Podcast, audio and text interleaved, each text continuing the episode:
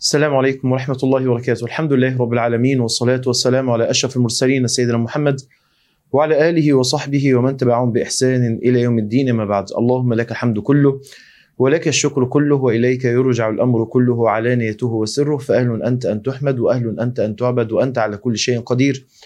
اللهم لك الحمد حتى ترضى ولك الحمد إذا رضيت ولك الحمد بعد الرضا. اللهم لك الحمد في الأولى والآخرة. اللهم لك الحمد حمدا كثيرا طيبا طاهرا مباركا فيه ملء السماوات وملء الأرض وملء ما بينهما وملء ما شئت من شيء بعد أهل الثناء والمجد. أحق ما قال العبد وكلنا لك عبد. اللهم لا مانع لما أعطيت ولا معطي لما منعت ولا ينفع ذا الجد منك الجد. آه، بعد ما اتكلمنا معاكم في الحلقة اللي فاتت حوالين معنى العقيدة وأهمية العقيدة وضرورة إن إحنا نفهم العقيدة من خلال القرآن ومن خلال السنة وما هي الثمرات اللي ممكن تثمرها العقيدة في عباداتنا وأخلاقنا وسلوكياتنا على قلوبنا وعلى ألسنتنا وعلى أبداننا إذا استقرت هذه العقيدة في نفوسنا وإزاي العقيدة دي هي اللي عليها النجاة في الآخرة كذلك أيضا كما كان عليها النجاة والسعادة في الدنيا. اليوم بإذن الله تبارك وتعالى بقى مع أول درس إحنا بدأنا خلاص نخش في صلب العقيدة ونبدأ مع أول درس من الدروس الخاصة بهذه السلسلة المباركة حقيقة الإيمان. إيه حقيقة الإيمان وإيه معنى الإيمان؟ كلمة الإيمان كلمة كبيرة جدا وهنحاول بقدر المستطاع إن إحنا نفهم معنى هذه الكلمة وزي ما اتفقنا في الدرس اللي فات إن إحنا مش عايزين نكون بنقول كلام إنشائي أو كلام بنسرد كلام وحسب لا لا لا العقيدة إن شاء الله إحنا هندرسها مع بعض من باب إزاي نخلي العقيدة دي تؤثر فينا بحق أول حاجة بياخدها العلماء لما بيدرسوا آه، أمر العقيدة بيتكلموا عن معنى الإيمان. إيه حقيقة الإيمان؟ إيه الإيمان ده؟ وهنحاول بقدر المستطاع إن إحنا من البداية أقول لكم إن في تعريف لغوي وفي تعريف اصطلاحي. والتعريف اللغوي برضو إحنا مش هنمر عليه زي ما الناس بتمر عليه لا ده إحنا لازم نقف معاه. علشان لما أعرف حقيقة الإيمان أقول إزاي الحقيقة دي لما تستقر جوه القلب إزاي تؤثر فينا حتى نربط الإيمان. العلماء لما جم يعرفوا الإيمان عرفوه بمجموعة من التعريفات. تعالوا نعرف أول تعريف وهو التعريف اللي قاله الإمام الأزهري رحمة الله عليه إمام اللغة لما قال اتفق أهل العلم من اللغويين على أن الإيمان هو التصديق ومعناه. بيقول إن الإيمان هو التصديق ومعناه الدخول في صدق الأمانة التي ائتمن الله عز وجل العبد عليها. الإمام الأزهري بينقل لنا اتفاق أهل اللغة على إن الإيمان معناه التصديق. والتصديق هنا مش مجرد شيء وقر في القلب وحسب لا لا لا. ده بيقول إن التصديق ده معناه هو الدخول في صدق الأمانة التي ائتمن الله عز وجل آه، العبد عليها. إيه الأمانة اللي ربنا عز وجل ائتمن العبد عليها؟ الفرائض الصلاة والصيام والزكاة والحج أمانة. الجوارح امانه ربنا سبحانه وتعالى ائتمرك ائتمنك عليها. فمعنى الإيمان هنا إن أنت تشوف إن الصلاة دي أمانة. وجب عليك إنك تدخل في صدق هذه الأمانة بأداء هذا الفرض. الصيام أمانة. وجب عليك إنك تدخل في صدق هذه الأمانة. فتؤدي هذا الصيام كما أمرك الله سبحانه وتعالى. الحج أمانة. فالإنسان منا لما يستقر بداخله إن الإيمان بهذه الصورة هتلاقيه محافظ على صلاته محافظ على صيامه محافظ على حجه محافظ على زكاته. ليه؟ لأنه هذا هو الإيمان. عرف إن دي حقيقة الإيمان. جوارحه أمانة. يوم ما هيستقر في قلبي إن الإيمان هو عبارة عن صدق صدق الدخول في هذه الأمانة. التي ائتمن الله عز وجل العبد عليها هتلاقيه بيحمي عينيه من النظرة الحرام. ليه؟ لأنه مستشعر أن النظرة دي جزء من الإيمان. هتلاقي دي دي لا تمتد إلا لما أمر الله عز وجل به بالصدقات بالإنفاق. دي دي لا يمكن في يوم من الأيام تتمد المال حرام لأنه يعلم إن حركة الإيد دي بقت جزء من الإيمان. فتخيلوا لما نستشعر إن حقيقة الإيمان بهذه الصورة ان أنا أدخل في صدق الأمانة التي ائتمن الله عز وجل العبد عليها. طب وإيه المعنى الثاني؟ وإيه المعنى الثاني المتعلق بالإيمان؟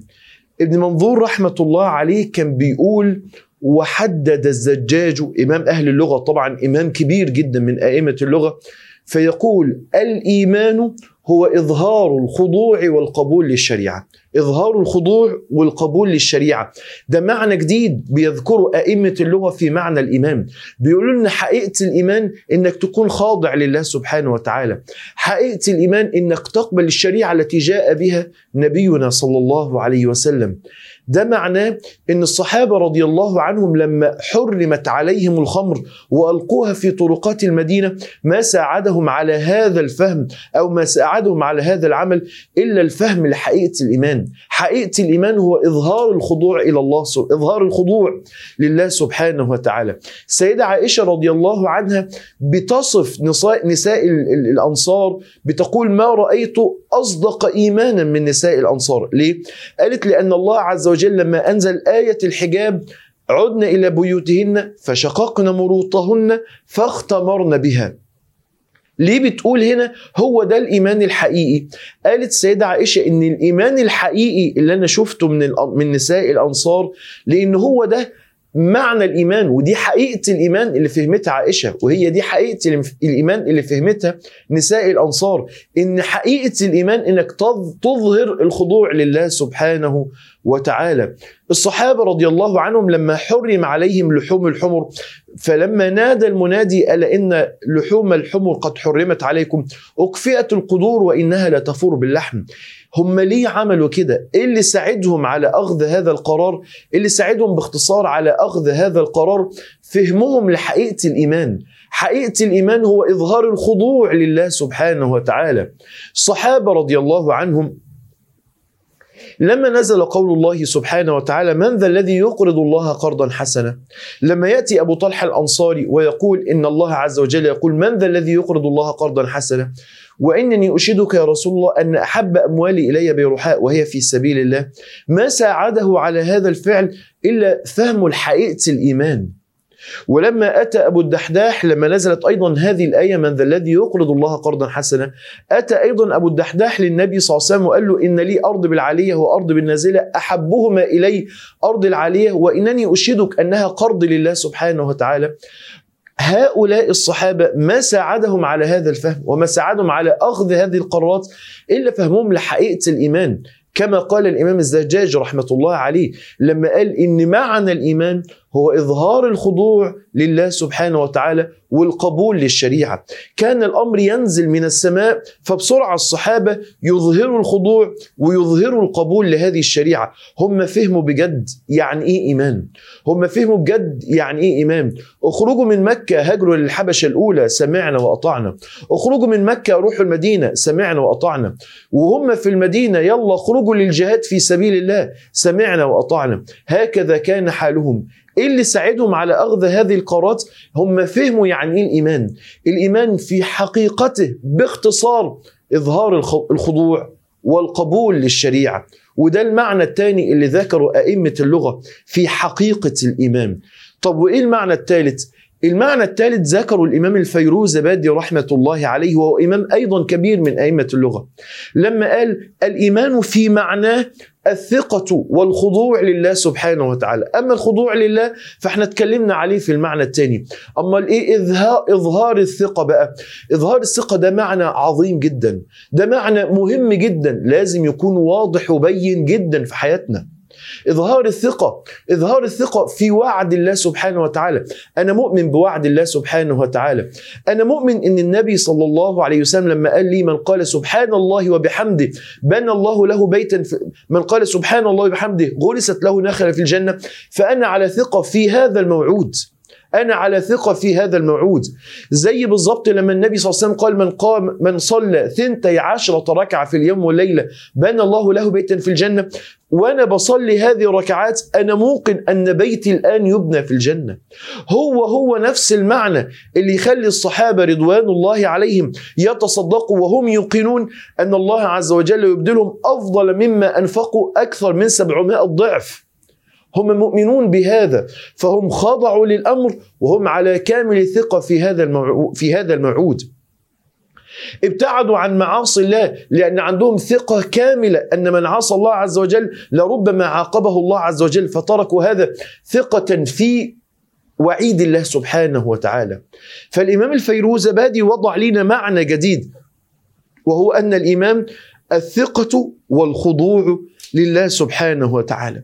ودي المعاني الثلاثة اللي ذكرها أئمة اللغة. في معنى الإيمان في معنى الإيمان. قال بعضهم إن الإيمان هو التصديق ومعناه الدخول في صدق الأمانة التي ائتمن الله عز وجل العبد عليها. والإمام الزجاج كما نقل عنه ابن منظور يقول إن الإيمان معناه هو إظهار الخضوع والقبول لشريعة الله سبحانه وتعالى. والمعنى الثالث كما قال الفيروز زبادي رحمة الله عليه هو الثقة وإظهار الخضوع. وكل المعاني دي توضح لنا ليه الصحابة رضوان الله عليهم كانوا ما شاء الله يبادرون لتنفيذ الأمر، يبادرون لقبول الشريعة، عندهم ثقة عالية في الوعد وفي الوعيد، ليه؟ لأن هو ده فهمهم لحقيقة الإيمان، وده معناه هو المعاني اللغوية المتعلقة بالإيمان. طيب ما هو الإيمان اصطلاحا؟ يعني إيه الإيمان اصطلاحا؟ علماء الاعتقاد لما عرفوا الإيمان كيف عرفوه؟ هنعرفه أيضا هنعرفه أيضا من خلال ثلاث جمل أساسية، الإيمان معناه باختصار هو تصديق الجنان القلب وقول اللسان وعمل الجوارح والأركان، هو ده الإيمان. وربنا سبحانه وتعالى بين لنا هذه الحقيقة إن الإيمان مش مجرد تصديق في القلب وحسب زي ما بعض الناس بتقول. لا لا. ولكن ربنا لما اتكلم عن عن الإيمان وضع له حقيقة في القرآن. قال الله سبحانه وتعالى في أوائل سورة الأنفال إنما المؤمنون الذين إذا ذكر الله شوفوا بقى معاني الإيمان أهو. ده معنى الإيمان. كما أصل هذه الحقيقة القرآن زي ما الوحي أصل لينا الإيمان. إنما المؤمنون الذين إذا ذكر الله. إنما أدي صيغة الحصر اهي بتحصل لنا معاني الإيمان الآن. الذين إذا ذكر الله وهذا ذكر اللسان وهو ذكر القلب أيضا. إذا ذكر الله وجلت قلوبهم وهذا هو عمل القلب. وإذا تليت عليهم آيته أدي السماع أدي سماع عمل الجوارح. تليت عليهم آيته زادتهم إيمانا. وعلى ربهم يتوكلون أدي كمان عمل القلب.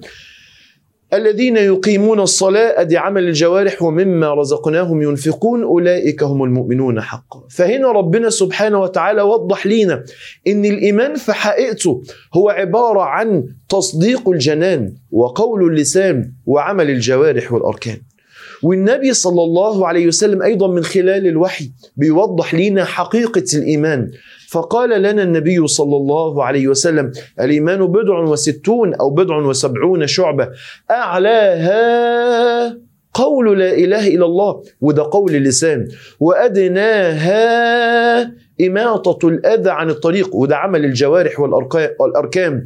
والحياء شعبة من الإيمان ده عمل القلب. الحياء ده عمل قلبي بحت. فسبحان الله نرى الآن الوحي هو بيبين لنا حقيقة الإيمان. إن الإيمان هو مجموعة بالفعل من أشياء كثيرة جدا يجمعها تصديق الجنان قول اللسان وعمل بالجوارح والأركان. ويجي علمائنا من خلال فهمهم للوحي. يجي علمائنا من خلال فهمهم للوحي.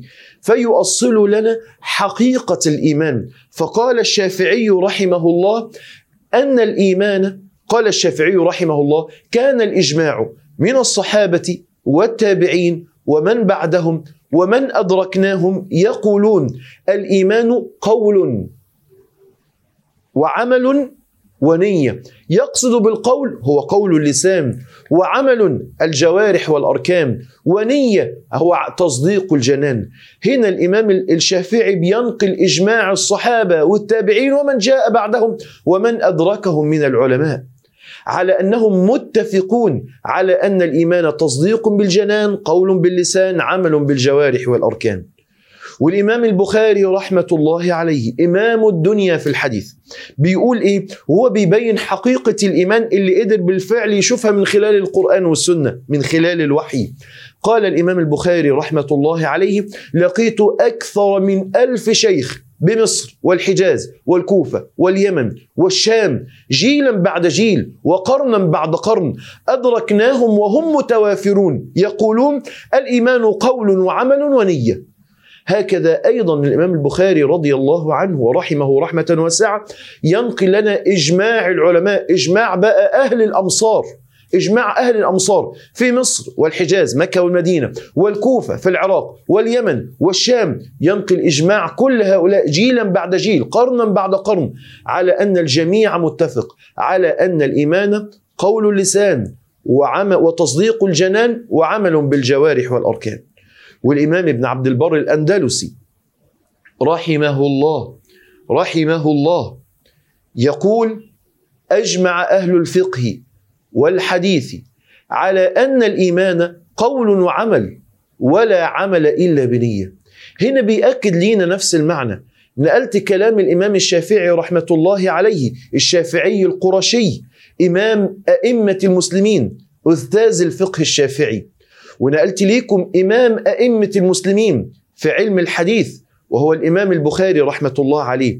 وأنقل لكم إجماع ينقله ابن عبد البر الأندلسي إمام الدنيا في علم الرواية المالكي رحمة الله عليه. إجماع الأمة على أن الإيمان قول وعمل ونية. لا كما يقول البعض أن الإيمان هو مجرد التصديق وحسب. لا بل الإيمان قول وعمل ونية. اتفقت معاكم في الحلقة الأولى من هذه السلسلة. إن كلامنا ما ينفعش أبدا يكون كلام وخلاص. إحنا عايزين نأخذ القواعد دي وننزلها على الواقع. النبي صلى الله عليه وسلم لما يقول في يوم من الأيام كما يحكي لنا ربنا عز وجل فلا وربك لا يؤمنون لا يؤمنون. حقيقة الإيمان حتى يحكموك فيما شجر بينهم ثم لا يجدوا في أنفسهم حرجا مما قضيت ويسلموا تسليما. فربنا بيعلمنا إن حقيقة الإيمان عمل قلب بحت عمل قلبي بحت. وهو إظهار خضوعك واستسلامك لأوامر الله والأوامر النبي صلى الله عليه وسلم. النبي صلى الله عليه وسلم بيوضح لنا في هذا الحديث إن حقيقة الإيمان خضوع قلب لأوامر الله والأوامر رسول الله. جالك أمر عن الله هتنفذ؟ هذا دليل الإيمان. جاءك أمر عن رسول الله خضعت واستسلمت؟ هذا دليل ايمان النبي صلى الله عليه وسلم لما يقول لنا في الحديث صلى الله عليه وسلم. الإيمان بالله أن تشهدوا أن لا إله إلا الله وأني رسول الله وتقيموا الصلاة وتؤتوا الزكاة وتؤدوا من المغنم الخمس. النبي هنا بيعرف الإيمان بأعمال الجوارح. بيعرف الإيمان بأعمال الجوارح بصلاتنا بصيامنا. هنا النبي بيوضح لنا إن حقيقة الإيمان مش مجرد تصديق قلبي وحسب لا إن ده يظهر في الواقع. النبي صلى الله عليه وسلم لما يبين لنا من خلال القرآن إن الإيمان عمل. قال تعالى وما كان الله ليضيع إيمانكم. أي ما كان ليضيع صلاتكم التي صليتموها تجاه بيت المقدس. هنا النبي بيوضح لنا أمر مهم جدا. إن الإيمان من خلال الوحي هو العمل. النبي صلى الله عليه وسلم لما يقول لنا في الحديث لما يقول لنا في الحديث صلى الله عليه وسلم الحياء شعبة من الإيمان. فبيأكد لينا إن حياء البنت اللي بيظهر في كلامها حياء البنت اللي بيظهر في علو صوتها ومع الناس لما بتخفض هذا الصوت ده دليل حياء. ده دليل على إنه جزء من إيمانها. النبي صلى الله عليه وسلم لما يبين إن حياء البنت بيظهر في حشمتها لما يبين إن حياء البنت بيظهر في سترها وحبها للستر إن حياء البنت بيظهر في حجابها فالنبي بيقول لنا إن الحياء ده بقى جزء من الإيمان وده عمل قلبي. النبي صلى الله عليه وسلم لما يقول المؤمن من أمنه الناس على أموالهم وأعراضهم. النبي من خلال الوحي بيوضح لينا إن الايمان زي ما هو أفعال هو أيضا مجموعة من التروك. إن الايمان إنك لما تترك غيبة إنسان غير موجود هذا من إيمانك. لما تترك أذى إنسان بالقول أو بالفعل هذا من الإيمان. لما تحافظ على أعراض الناس هذا من الإيمان. لما تحافظ على أموال الناس هذا من الإيمان. يا ريت نفهم الإيمان من خلال الوحي زي ما إحنا بنسمع الآن. النبي صلى الله عليه وسلم لما يقول أكمل المؤمنين ايمانا. مين هو يا رسول الله؟ قال أحاسنهم أخلاقا. النبي يقول لنا لما هتعامل مع الأب والأم بالبر أنت مؤمن ولما هتعامل مع أهلي بالصلة أنت مؤمن ولما هتعامل مع جاري بإحسان أنت مؤمن ولما هتعامل مع إخواني بالحب في الله أنت مؤمن لأنك تتعامل مع الناس بالإحسان. ولما تتعامل مع جارك النصراني بإحسان فأنت بهذا تكون مؤمنا لأنك أحسنت أخلاقك. هكذا ينبغي أن نعلم. ده اللي إحنا لازم نفهمه. الإيمان عندنا عبارة إنه حقيقة حقيقة. حقيقة هذا الإيمان بتظهر على على اللسان. وتظهر على الجنان القلب وتظهر على الجوارح والأركان وعلى قدر ما الإنسان منا بيفهم هذه الحقيقة ويسير بها بين الناس نرى بالفعل رجلا من أهل الجنة وفتاة أو امرأة من أهل الجنة تسير على الأرض بيننا. ليه؟ لأنه علم حقيقة الإيمان من خلال أقوال أهل اللغة أنه الدخول في صدق الأمانة التي ائتمن الله العبد عليها أنه إظهار الخضوع لله والقبول للشريعة أنه الثقة والخضوع لأوامر الله. أنه يعلم إن العلماء لما عرفوا إن الإيمان هو عبارة عن واحد واحد تصديق الجنان عمل قلبي وقول اللسان وعمل بالجوارح والأركان ساعتها نرى بالفعل ثمرة الإيمان تظهر علينا جميعا. هذا وصلى الله على نبينا محمد وعلى آله وصحبه وسلم.